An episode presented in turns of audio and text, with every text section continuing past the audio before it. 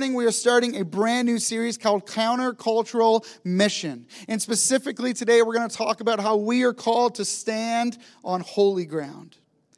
Through this last year, we have walked through all types of different subjects when it comes to resilient discipleship. Now, this, uh, this one in particular can be very tricky, but we encourage you once again to listen, to love, and to be willing to be led through this subject. Let's set the parameters this morning for countercultural mission. It'll be on the screens here.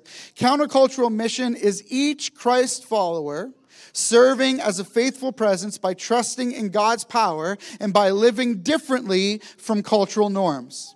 I'll read that again.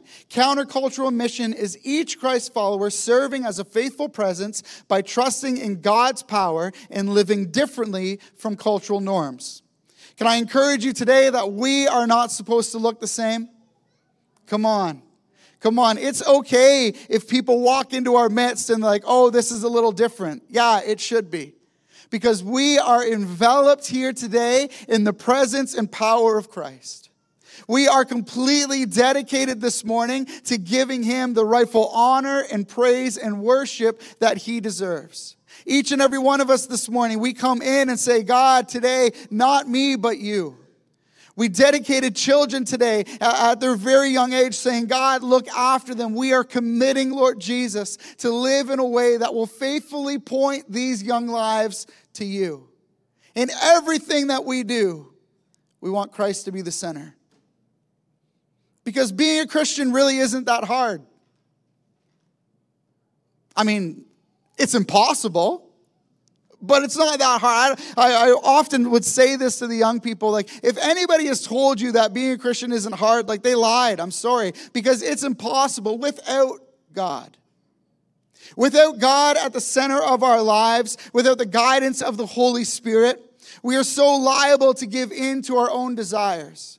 Each and every one of us can find it easy in those moments to selfishly step into places that we're not supposed to step. In fact, denying yourself is something that, especially here in North America, we don't enjoy that much. It's not that fun to continually put the chocolate down. It's not that great.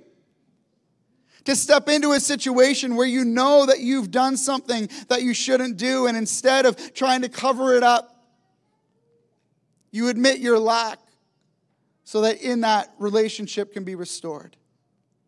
It's difficult to step into situations where we see other people as they're just trudging through the mud and, and, the filth. And instead, for us, of jotting it down and making notes of who we're going to tell that to later, for us as Christians, we're called to step in with them, to extend a hand.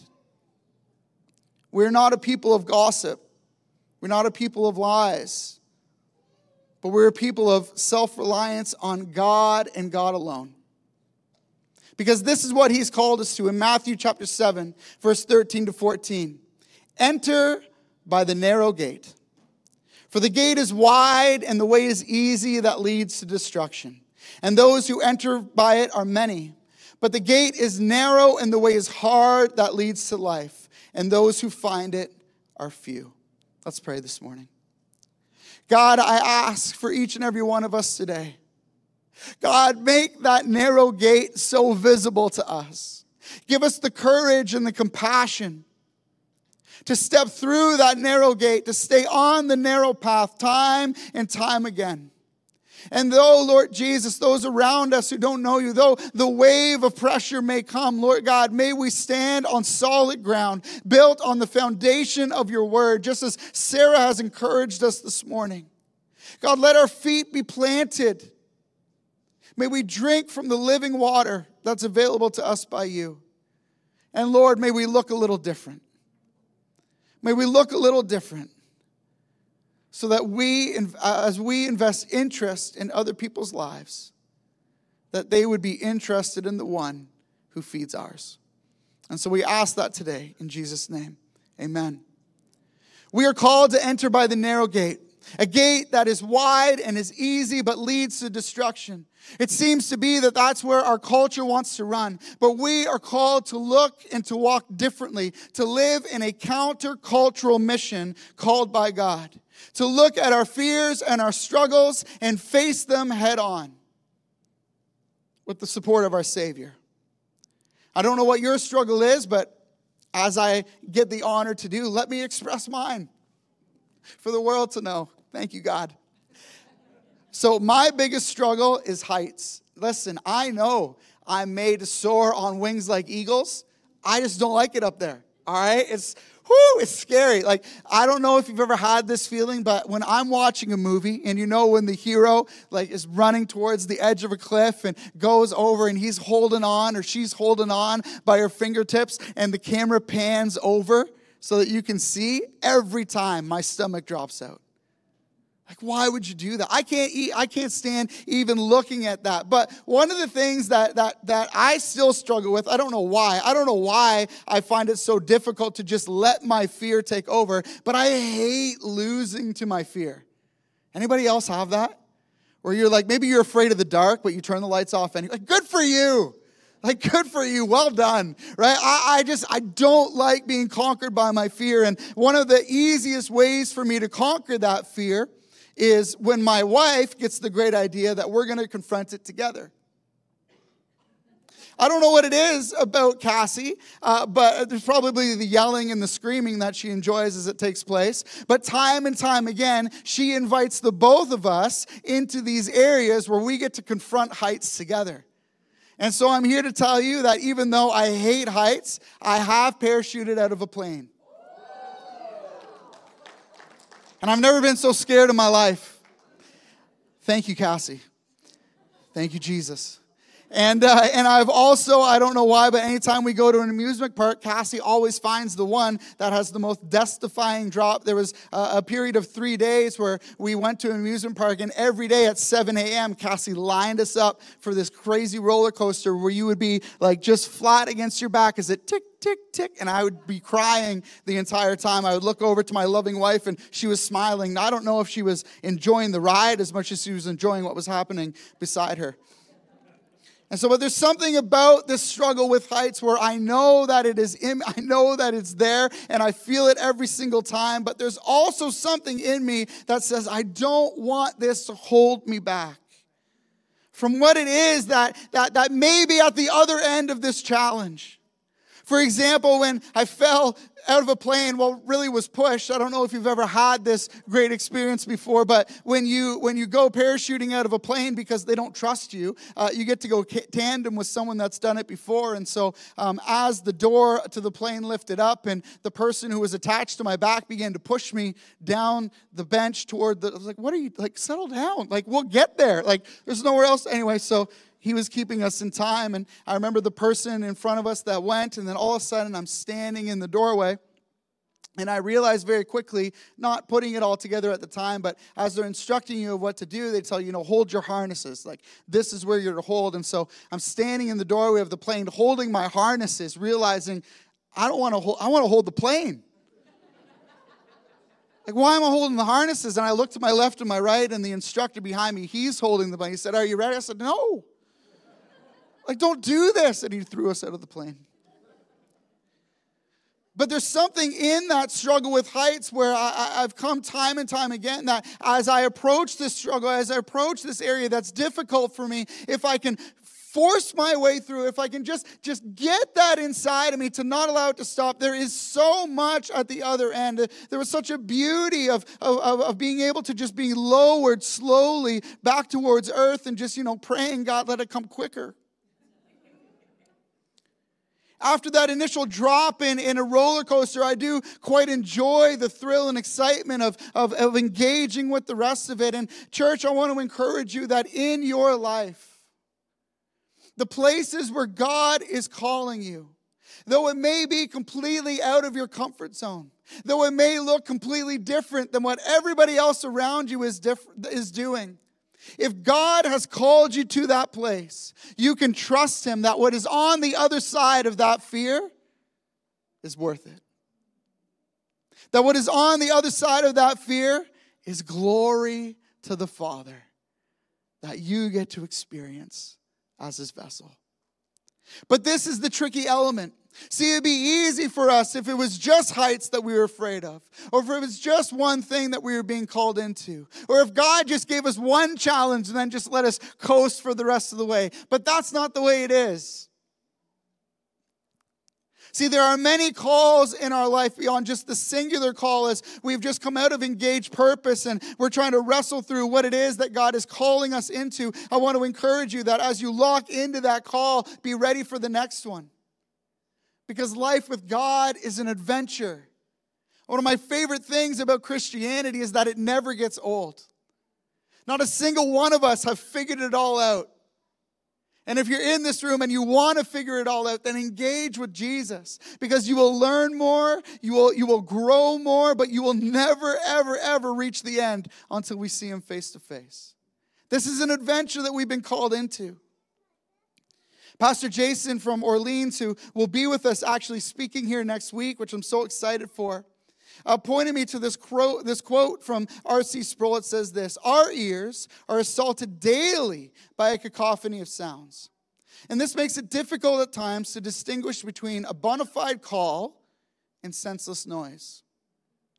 See, in this countercultural mission, as we are trying to, to sort out where it is that God wants us to stand and what it is that He wants us to do, we also have to wrestle through the fact that other people have plans for your lives too. And to be able to focus in on where it is that God is calling us over every other pull in our lives, over every other encouragement in our lives, over everything else in our lives that may seem good but isn't God. These things nowadays come in all sorts of different ways paper and digital, personal and impersonal. But our desire is to find God in the middle of it.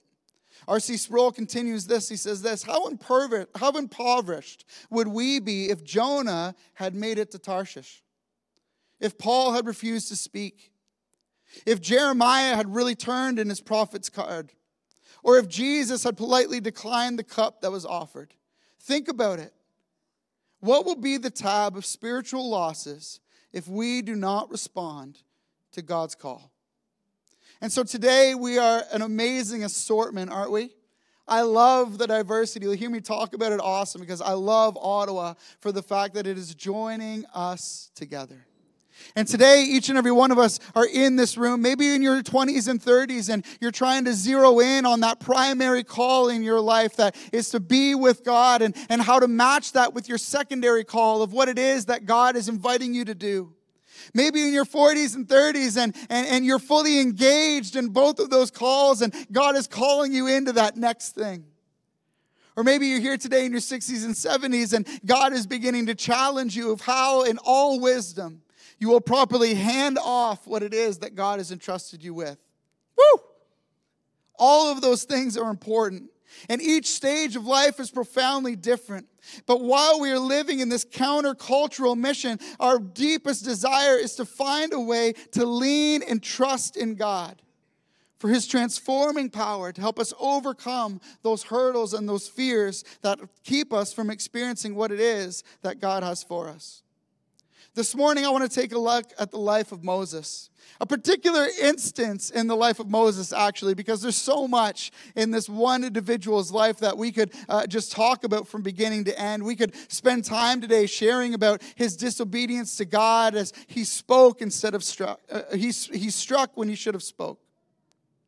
We could talk about how he began learning how to lead differently while he was in the wilderness. We could talk about the disappointments that Moses would have faced as, as God gave him the Ten Commandments and how these amazing moments with God need to be shared with those around us. We could talk about his cleft in the rock experience with God, or we could look deeply at the confrontations that he had with Pharaoh. We could also pause and see his insecurities, how he had a murmur and, and a stammer, and how could God invite someone like that to be the public orator for each and every part of, of the mission that Moses was called into. But I believe today, as we challenge each and every one of us to look a little different, I want us to look at the moment, this intersection of Moses' life in Midian, where God stepped in and drew his attention. In Exodus 3 1 to 6, says this Now Moses was keeping the flock of his father in law Jethro, the priest of Midian. And he led his flock to the west side of the wilderness and came to Horeb, the mountain of God. And the angel of the Lord appeared to him in a flame and a fire out of the midst of a bush. He looked, and behold, the bush was burning, yet it was not consumed. And Moses said, I will turn aside to see this great sight, why the bush is not burned. When the Lord saw that he had turned aside, God called to him out of the bush, Moses, Moses. And he said, Here I am. Then the Lord said, Do not come near. Take your sandals off, for the place on which you are standing is holy ground. And he said, I am the God of your father, the God of Abraham, and the God of Isaac, and the God of Jacob. And Moses hid his face, for he was afraid to look, to look at God.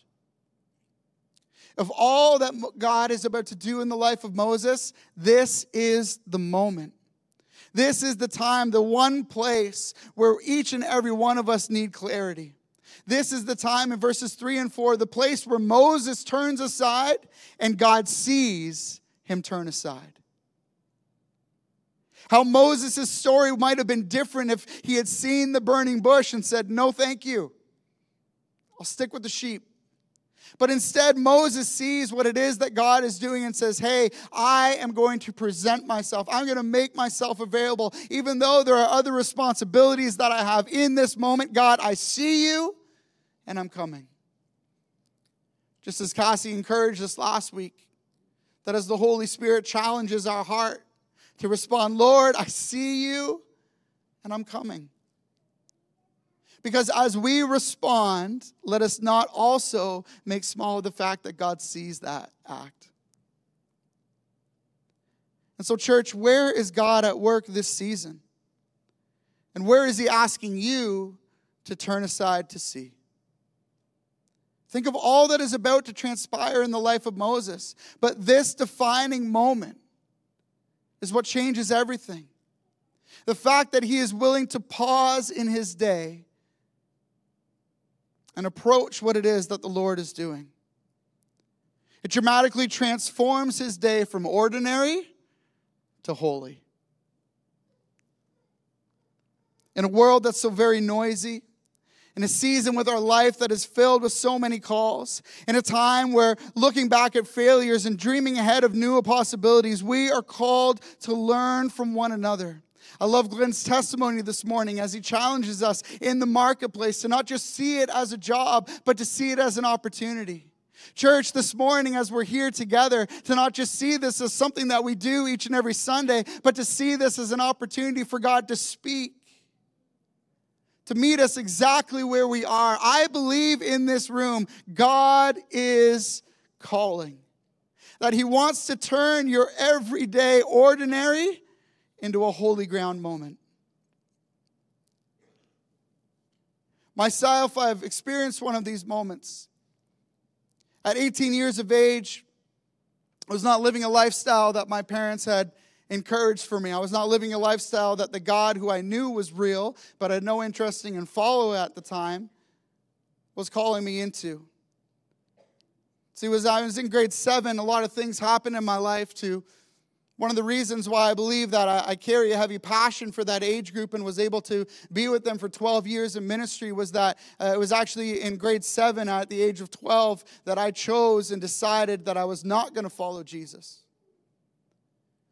Things that happened to my grandmother and other things that were taking place in my life. And at 12 years of age, I made a decision that set my life on a radically different path than what my parents had for me and a radically different path than where it was that God was calling me to turn aside. In grade seven, if I could return to that moment, I know that there would be times, there would be burning bush moments where God was trying to catch my attention, but instead I chose myself. And it led me through grade eight, grade nine, grade 10, grade 11, grade 12 into some of the darkest moments of my life. Moments where I questioned whether or not I should be here. Moments where I tried to drag others into the darkness that I was experiencing. In grade 13, which was optional for many, but not for me, I had to return to high school to finish one more class. In the midst of all of this darkness that I was experiencing, my dad had extended this one olive branch to me. On a Sunday morning, I had made my mom cry as she was trying to get us to church. My dad had already left because he was the pastor and he needed to be there early. And so when my dad got home, this was in grade 11, he pulled me outside and said, We're going to talk. I was like, Thank goodness, because I didn't know what was about to happen. He said, There will not be another day where you make your mom cry before we go to church on Sunday. And if I hear that that happens again, you can pick your favorite pair of underwear, and that's what you get to leave with. Excuse me? What about all my stuff? Oh, that's not your stuff. That's my stuff that I'm letting you use. I was like, okay, wow, this is a serious conversation. My whole life was just flashed before my eyes in that moment. But even though I wasn't living for God, even though my vision was dark, I was at least wise enough to understand that the parents that my that God had given me, that they had provided much. And so, even though I wasn't following God through high school, I was attending church each and every Sunday.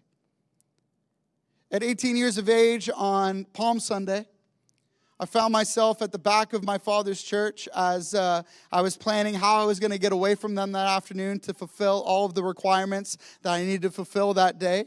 And a lady stood up, about 86 years of age, right in the front row. I was way back, like where the sound booth is. Hello, online people. This lady stands up and begins to give a word from God. And I don't know what everybody else in the room was hearing, but I heard God read my mail for everybody in the room.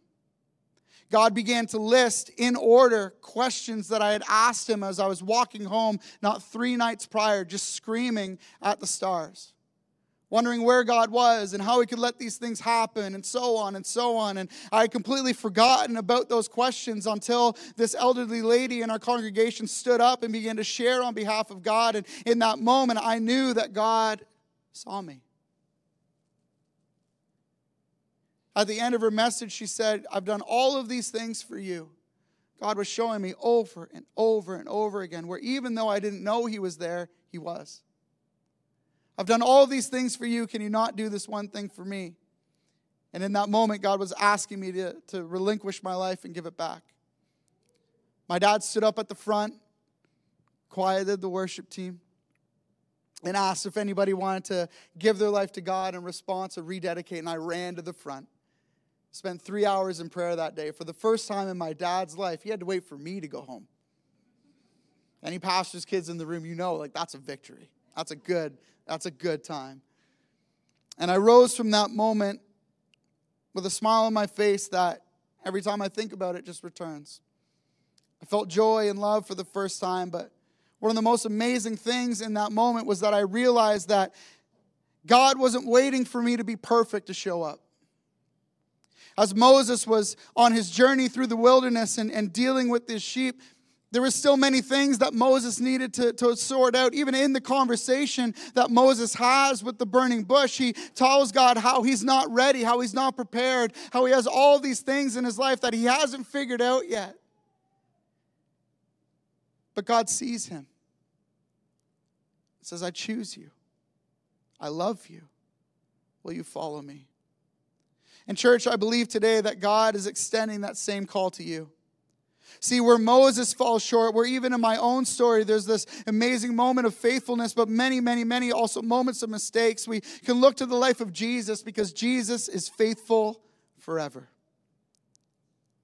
In Luke 9 51, when the days drew near for him to be taken up, him being Jesus, he set his face to go to Jerusalem.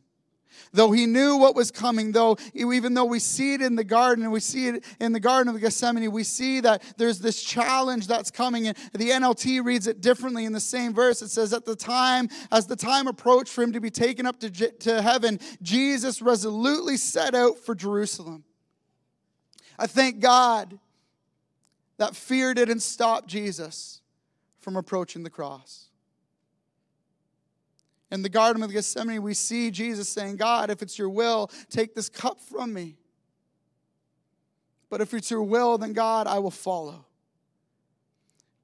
And that's our challenge today to see God in those moments, to let Him catch our attention, to let Him change what may seem like an ordinary day and drastically transform it. What if on Monday, what if on Tuesday, as you're going through just another day at work, all of a sudden one of your coworkers becomes illuminated and you just can't shake that you're supposed to go and talk to them?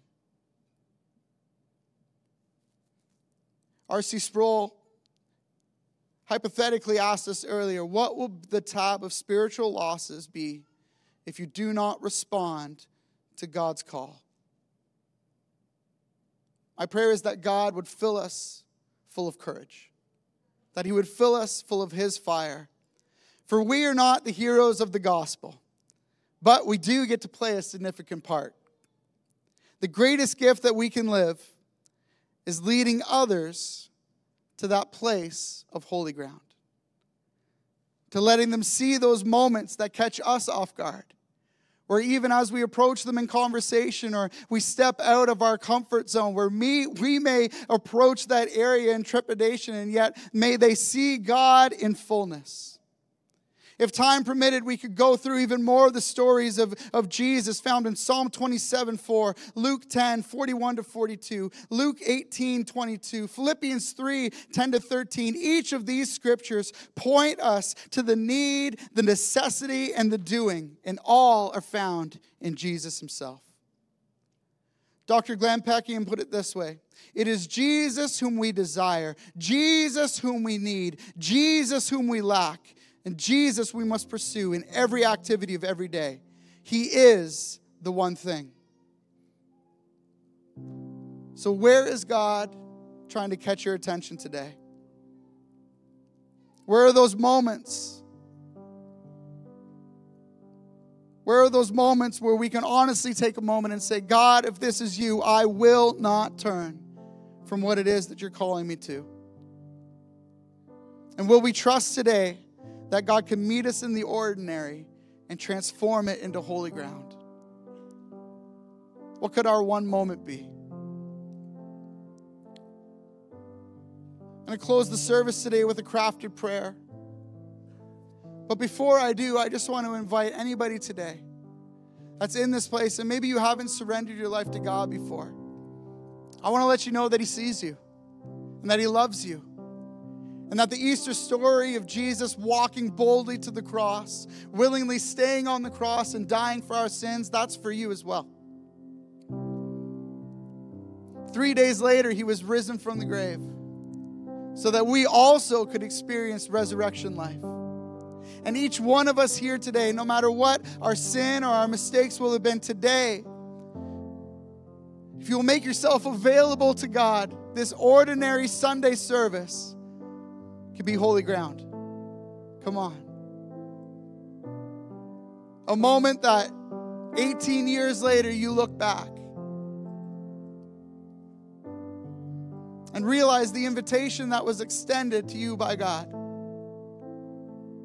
And as that elderly woman stood up and said, On God's behalf, done all of this for you, will you not do this one thing for me? One of the most beautiful things about the God that we serve